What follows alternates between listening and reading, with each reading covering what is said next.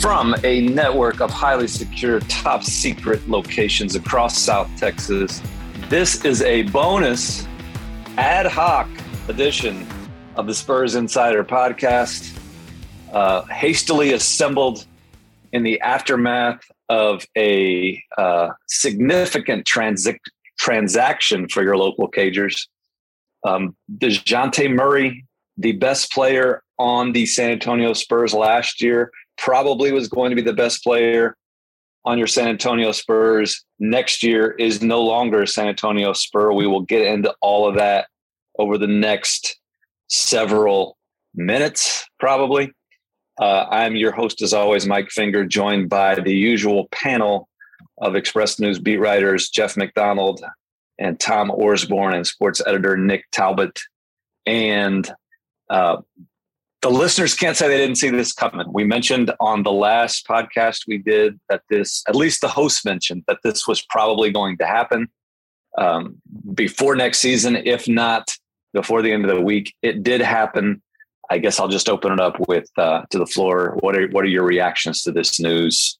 Uh, let's start with Jeff. Well, you know, if you if you talk to and hear from Spurs fans yesterday, I, I really heard three very distinct, separate reactions, uh, diametrically opposed in in some ways. Um, the first one is how on earth could you give up on a 25 year old uh, all star still in his prime? Um, isn't that the point of a rebuilding project? Is to find 25 year old all stars still in their prime? Um, what are the Spurs fair. doing? Uh, number two was um, would be uh, the opposite. Like what a haul for Dejounte Murray, three first round picks. Um, and that's you fair. know that's that's a superstar kind of haul for a guy that wasn't yet a superstar. And the third is why didn't the Spurs do this several years ago when they had to trade Kawhi Leonard and start this rebuilding process earlier? Like what took them so long? And I'm here to and tell you, all three of those people are right. Like they all have a point if if you came here looking for um, the hot take, you know, like like you said, praising this for being brilliant or or ripping it for being asinine, it, you're probably not going to get either.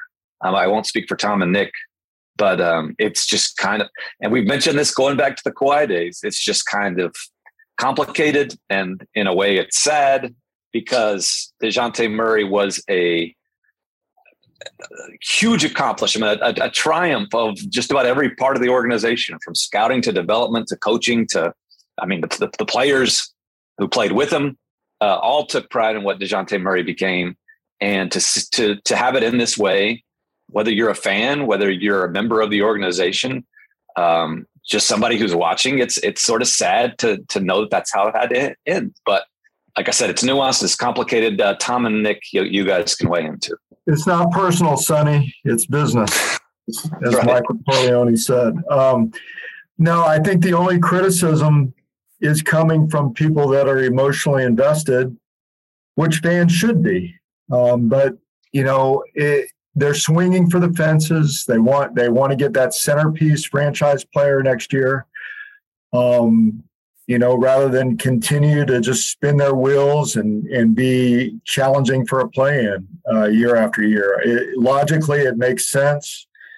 Mike Finger, you had a compelling argument today in your column. And uh, what? yeah, I just, I don't. Yes, it is about time. I, I can't.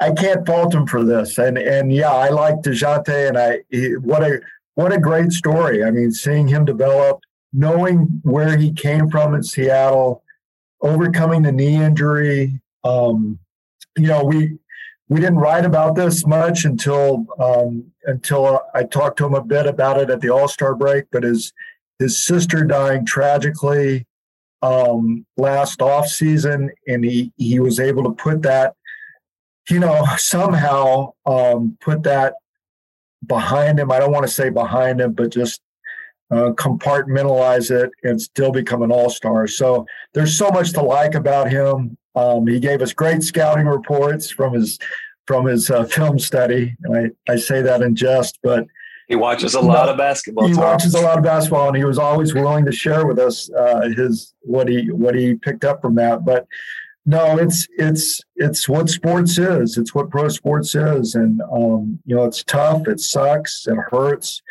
but it's the right move. I think in uh, when you generally look, at the big picture, it's the right move. Um, just saw re- reporting today, Brian Windhorst from ESPN saying that uh, the Dejounte Murray was unlikely to extend with the Spurs. Um, so a lot of it comes down to contracts. Um, whether that he's right on that or not is, you know, a question. But an, an important part about that, and like I didn't yeah. want to, mention other people's reporting, but important part about that is he he mentioned an extension next year, and that never that that's correct that, that he didn't want to do that because that would have been a dumb move for for him. the bet he he would he would get more money by signing the new contract two years from now.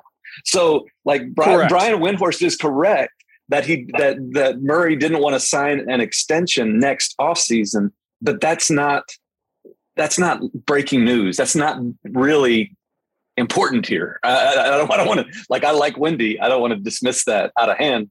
It's just not that that wasn't a big deal. Like the the the the, the play always was going to be for him to sign a new deal in two years. To, to clarify, what I understood from the the Wendy reporting was uh, he wasn't saying Dejounte was you know, only going to play two more years for the Spurs and then was was refusing to play beyond that. Right. He was re- correct refusing to. I mean, to, it was a non-starter because right. uh, that's based off your current salary, the extension. Correct. So, correct. so that that what's he made 16 last year? I think you can get 120 percent of that, as opposed it's, it's, to as opposed to two years from now, a new deal you can start at 40 million. There's there's there's, I mean that's that's a uh, that's a uh, eight figure difference. It's really an important distinction to make because, uh, again, um, when when I started getting these um, comments from from fans about how uh, oh uh, you know there's reporting that Murray said he wasn't coming back, told him he wasn't coming back. That's that's not actually what Windhorst said. He said he wasn't going to extend next year. That, that he he did not say that Murray said he wasn't going to play beyond the two years, like Jeff said. And I, and I think I guess it's it's good that this came up because it's important to make these distinctions. And in writing about the salary cap and writing about contracts and just reporting the NBA in general, there's so many instances of this where one thing that begins as accurate gets turned into something. Uh, people have reactions to it that aren't quite mm-hmm. accurate, and um, I, I just think again, this is a complicated story in a lot of ways, and it should be noted that um, as long as we're talking about other, you know, national media sources, it's it's perfectly reasonable for smart people to disagree about this trade, like to extremes. Um, Kevin Pelton and Zach Harper are know a lot about basketball. Um, they are like personnel uh, uh, uh, analytic type guys for ESPN and for the Athletic and they both had they both wrote uh, grades, which can be kind of silly, but fans love them, Raiders love them. Might as well do them. Uh, they both did grade posts on on this trade yesterday. ESPN Kevin Pelton gave your San Antonio Spurs an A for this deal, and the uh, the the Atlanta Hawks. Uh, I don't want to. I, I, think it was either a C, C or a D. It was, C it was a C. It, it, was, it was it was a clear cut winner for the San Antonio Spurs. Zach Harper of the of the Athletic called it a heist for Atlanta, gave them an A plus, and the Spurs a D minus. And neither of these people are idiots. You know, uh, it, it's and, it's it's it's re- reasonable. People can disagree, and it has.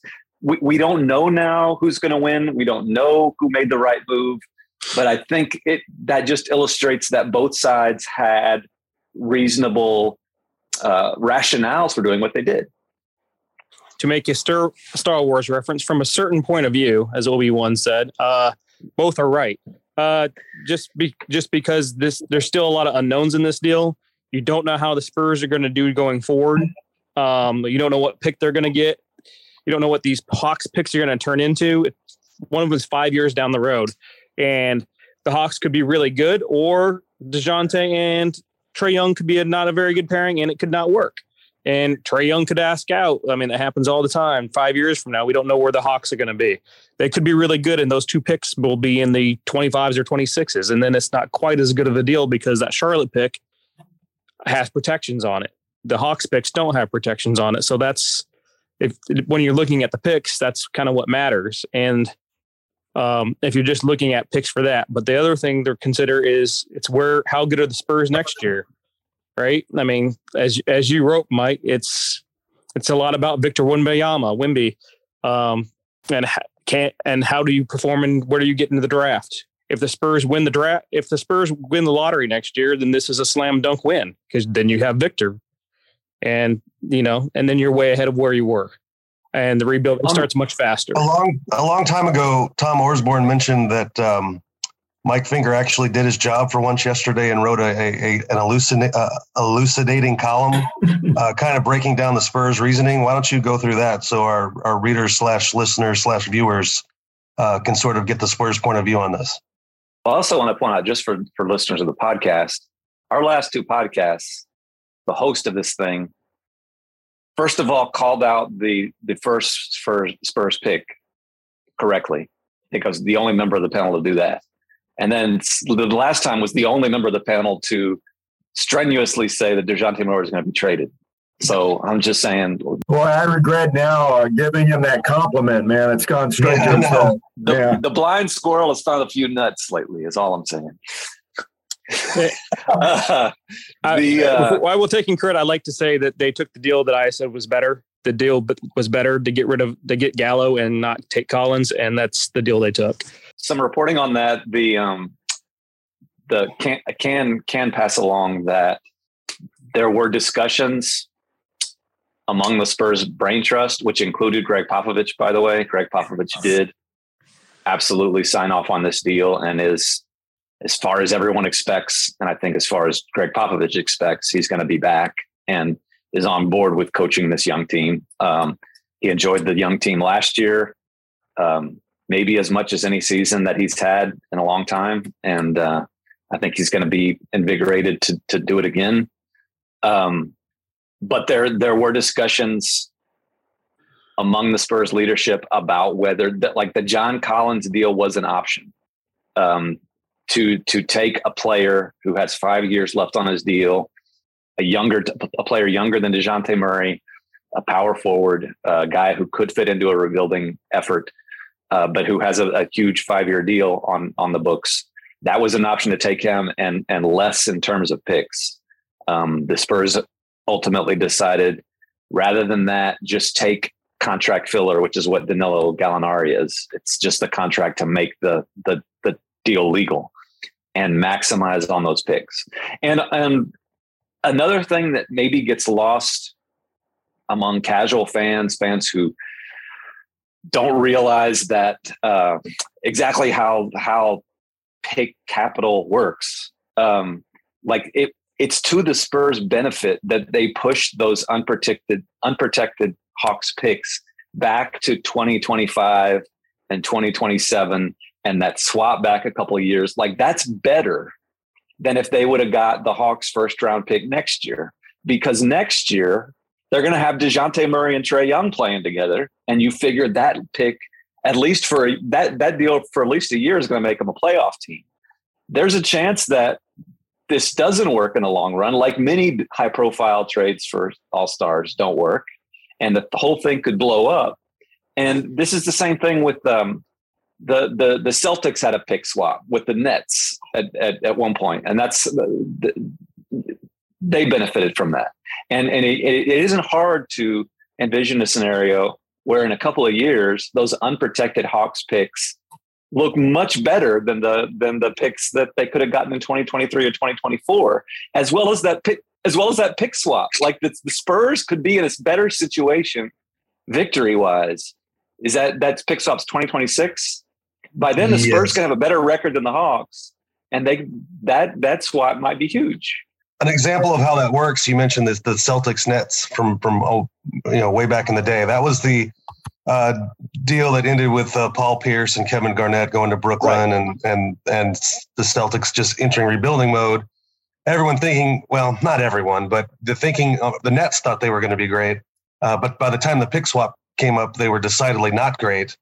Uh, the Celtics ended up with the Nets pick in whatever year that was. It ended up being third overall. The Boston Celtics selected a fellow called Jayson Tatum with that pick. And if, yeah. if that's the reason, I mean, it's not it's not outlandish to say that pick swap is the is the main reason the Boston Celtics were in the NBA Finals this season.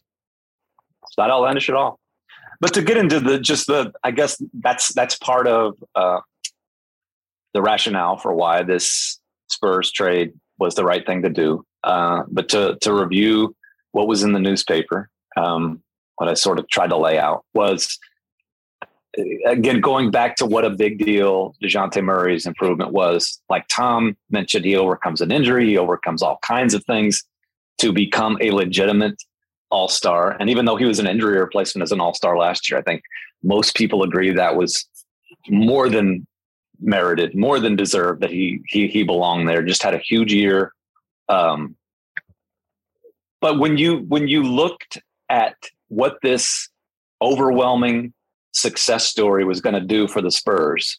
You would think that well, uh, by the end of this deal, which was a his current deal was a bargain by NBA standards, he might be able to lift him to the sixth or seventh seed, right? Like like if, if he got help, if Keldon Johnson came along, if Devin Vassell came along, if some of these rookies slowly progressed. Like I don't think there's any listener of this podcast, anybody out there, even the most ardent Spurs fans, who thought that by 2024, the Spurs were going to be championship contenders with with with Dejounte Murray as the head of the snake, as as a term that Gregg Popovich likes to use.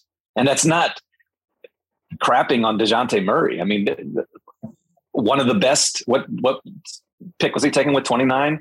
I mean, yes. he's in the he's in the top 0.5 percent of players ever taken with the 29th pick like huge, huge success story.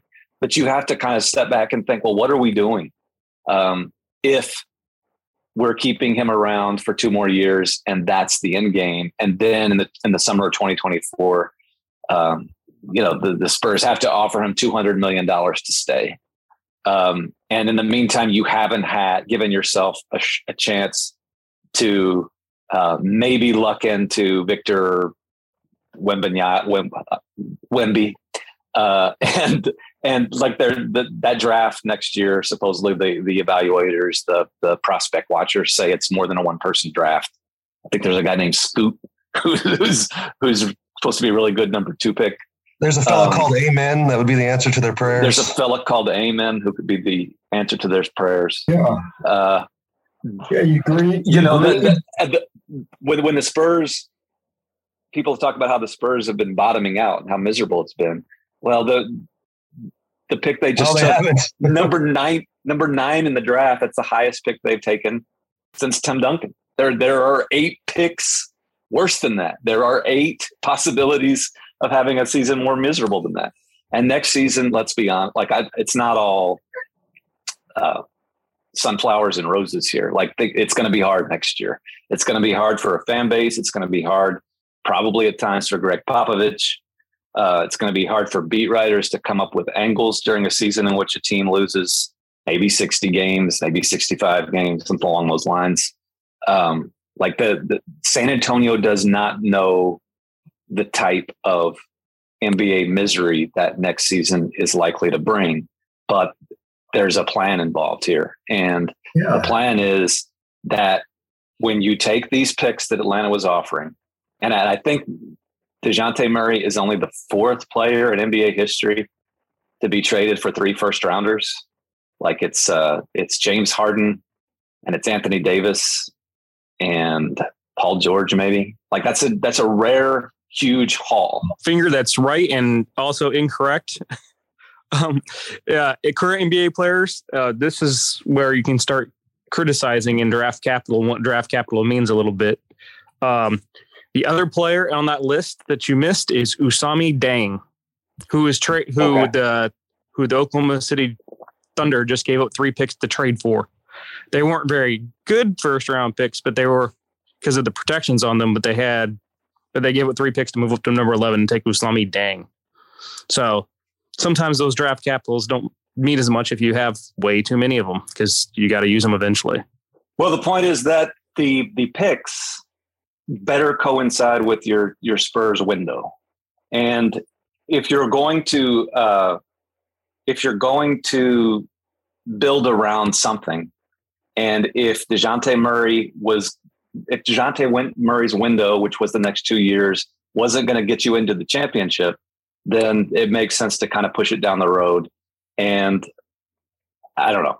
again, there reasonable people can disagree, but it there was there was a reason to all this. There's a reason why they went with picks instead of John Collins, and uh, that is what your Spurs were thinking. Just just to make Spurs fans, just to to kind of chill them out a little bit, to give them a little little solace.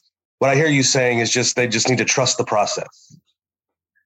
Yeah, that's not great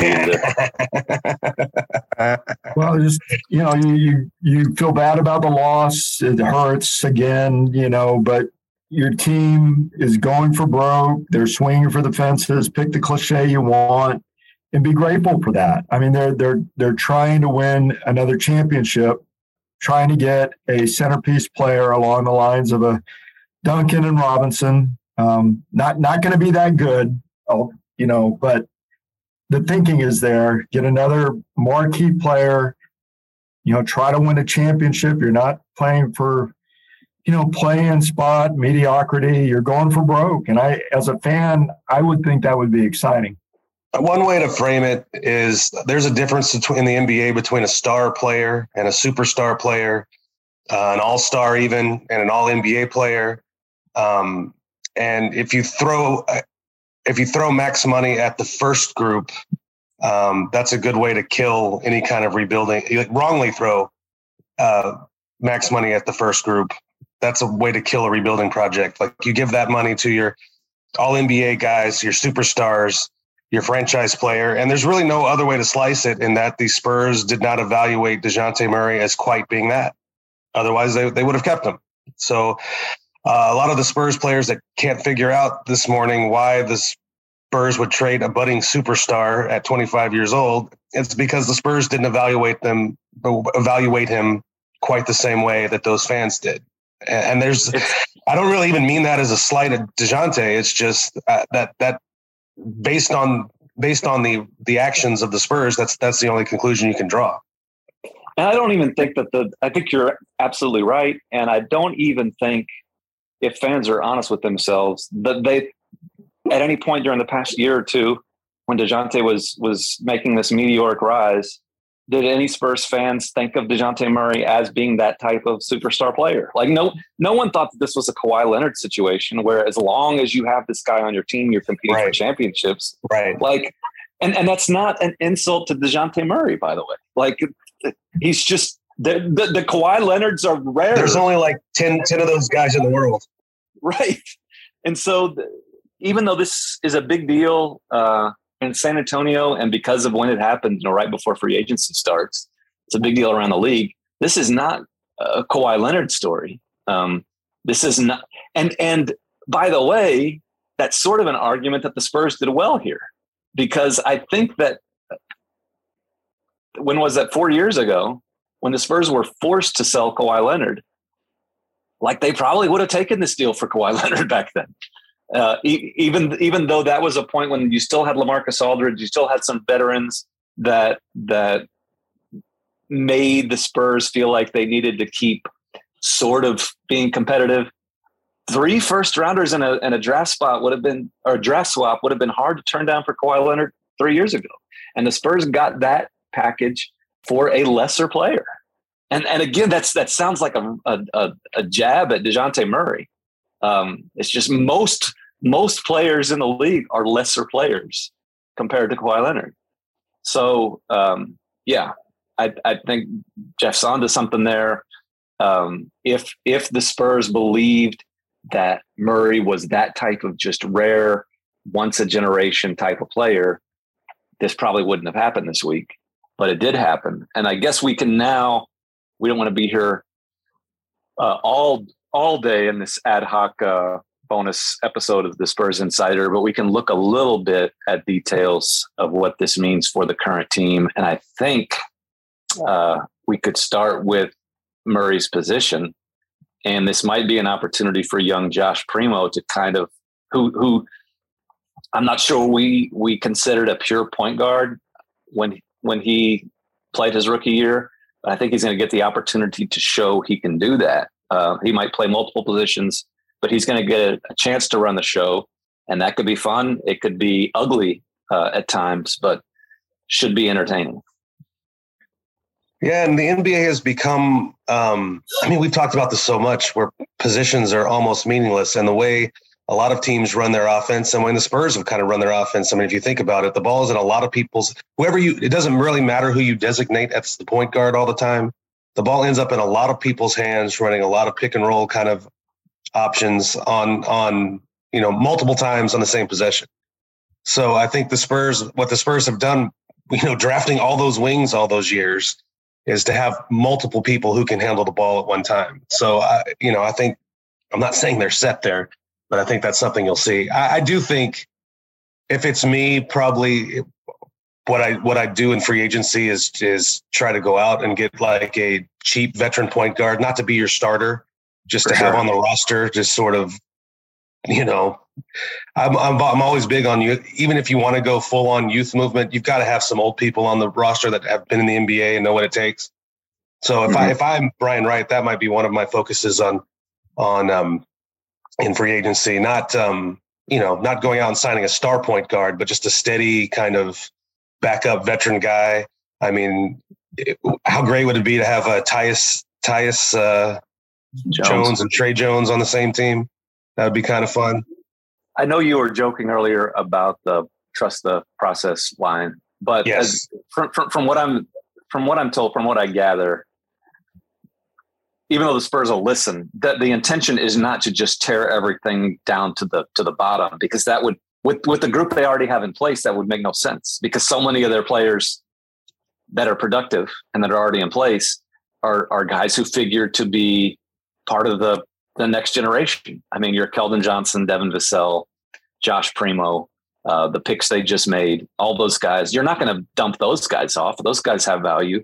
So um, you know you're not going to you're not going to go to the bottom of the barrel and i'm not sure that it's a slam dunk guarantee that Jakob Poeltl is traded even though i think that's a possibility um, that when when the sixers did the process and just made their team as as bad as it could possibly be for an extended amount of time uh, that was that was ugly and i don't think it's going to get quite that ugly uh, for the Spurs, just because the goal here is to not make this last beyond the next year or two. And I think that there's already like the players that I mentioned are already in place that should give you something to be excited about. Um, they're going to win some games when Keldon Johnson has a big game, when Devin Vassell has a big game, when Josh Primo has a big game. Like those guys have talent. Um, but uh, sure, it if, if, the question is is Jakob Poeltl going to be back, I'm not sure about that. Um, he, he he could be had for picks. And by the way, the Spurs have all the salary cap room. A lot of that can be used not necessarily to go out and get DeAndre Ayton or Zach LaVine or whoever the big free agent is. You can get more picks by taking other teams' bad contracts, and I wouldn't be surprised right. to see that happen this year. I don't expect to see them blow all that cap space on free agents this this summer. But I do think there is a path to where um, next summer is going to be a better better class. If you still have that sort of um, space, you can go out and sign three starter level players, maybe not superstars next summer, because uh, I don't think the Spurs um, rebuilding project is uh, their plan is built on signing superstars and free agents. That would free agency that would be right.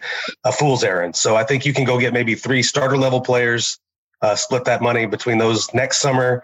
Um, you've got your young core in place, like we've we've talked about the three draft picks they've already made this year. You've got two more next year, and I think that's kind of where you're going to see sort of the foundation of whatever the next Spurs team is going to become between those those that group of group of people. Um, to answer your question from a minute ago, who plays point guard? you did mention Josh Primo, and I don't know if they he ends up being the starting point guard or how you want to designate those things, but this is going to be a big summer for him. Like it was already going to be a big summer for him. When we talked to him yesterday at uh, summer league practice, we were talking about what a what a big summer it's going to be in his second year, and that was before the trade came down. Um, you know, we had left the building when that had happened. Um, so now that now that Dejounte is gone, this is a huge summer for Josh Primo, and you want to see some big big strides from him. So that that would be my uh, sort of uh, uh, teaser for following summer league and summer league coverage is Josh Primo's job just became much more important than maybe it would have been, and it was already going to be pretty important. And before we go, Jeff, uh, uh, you did have you were the first to report the answer to the question that we had on the last podcast. Uh, this seems like ages ago, but it was before the Dejounte Murray trade happened. You had uh, confirmed that the Spurs did extend the qualifying offer to Lonnie Walker to make him a restricted free agent. Like everything else in the NBA when it comes to offseason coverage, that requires explanations. And why don't you, for the listeners, uh, go into the nuances, the details of what that means for him, for the Spurs, and for that relationship? Yeah, it doesn't necessarily mean that Lonnie Walker is coming back to the Spurs. Um, it doesn't necessarily mean that they're they're super pumped about you know uh, super optimistic about getting him back. It's more like that six point three million dollar qualifying offer. The way I always think about it is it's all it's kind of like an ante, except it's an ante you can get back, but it's kind of the price of admission to make him restricted.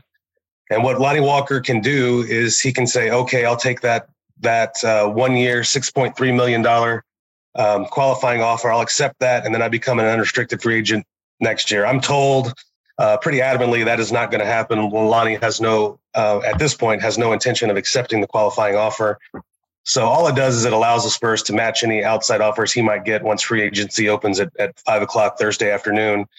Um, also, it can be rescinded anytime that offer. Like if the Spurs decide they need they they don't want to tie up that that cap space uh, and they need it to sign someone else, they can just rescind it and let, let Lonnie be unrestricted immediately. Um, basically, it would have meant more if they didn't extend it, the qualifying offer yesterday, because Lonnie Walker would have been an unrestricted free agent immediately, and that would tell you they just have zero. It would have told me at least the Spurs have zero interest in bringing him back at almost any price. Um, the fact that they gave it to him kind of keeps keeps his skin in the game a little bit. It also keeps him a little bit under the Spurs' control. It's easier. It just gives them options. Like like everything the Spurs do, and, and most uh, smart front offices do. It's about options.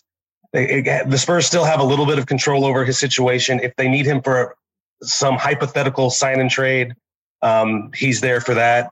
It's probably the same reason, just to you know, um, they'll probably hold on. Like I think I read today that Gallinari's uh, uh, guarantee date is going to be July eighth. Like they'll probably hold on to him all the way to July eighth in case they need to use that contract for some reason to trade. Um, so I wouldn't read a lot into the Spurs offering Lonnie that qualifying offer. I think what we said on the last pod is probably still accurate. He's more likely to play somewhere else next year than play for the Spurs, but it, the, the door isn't closed all the way yet. And you're and you're probably not going to see Danilo wearing a Spurs jersey either.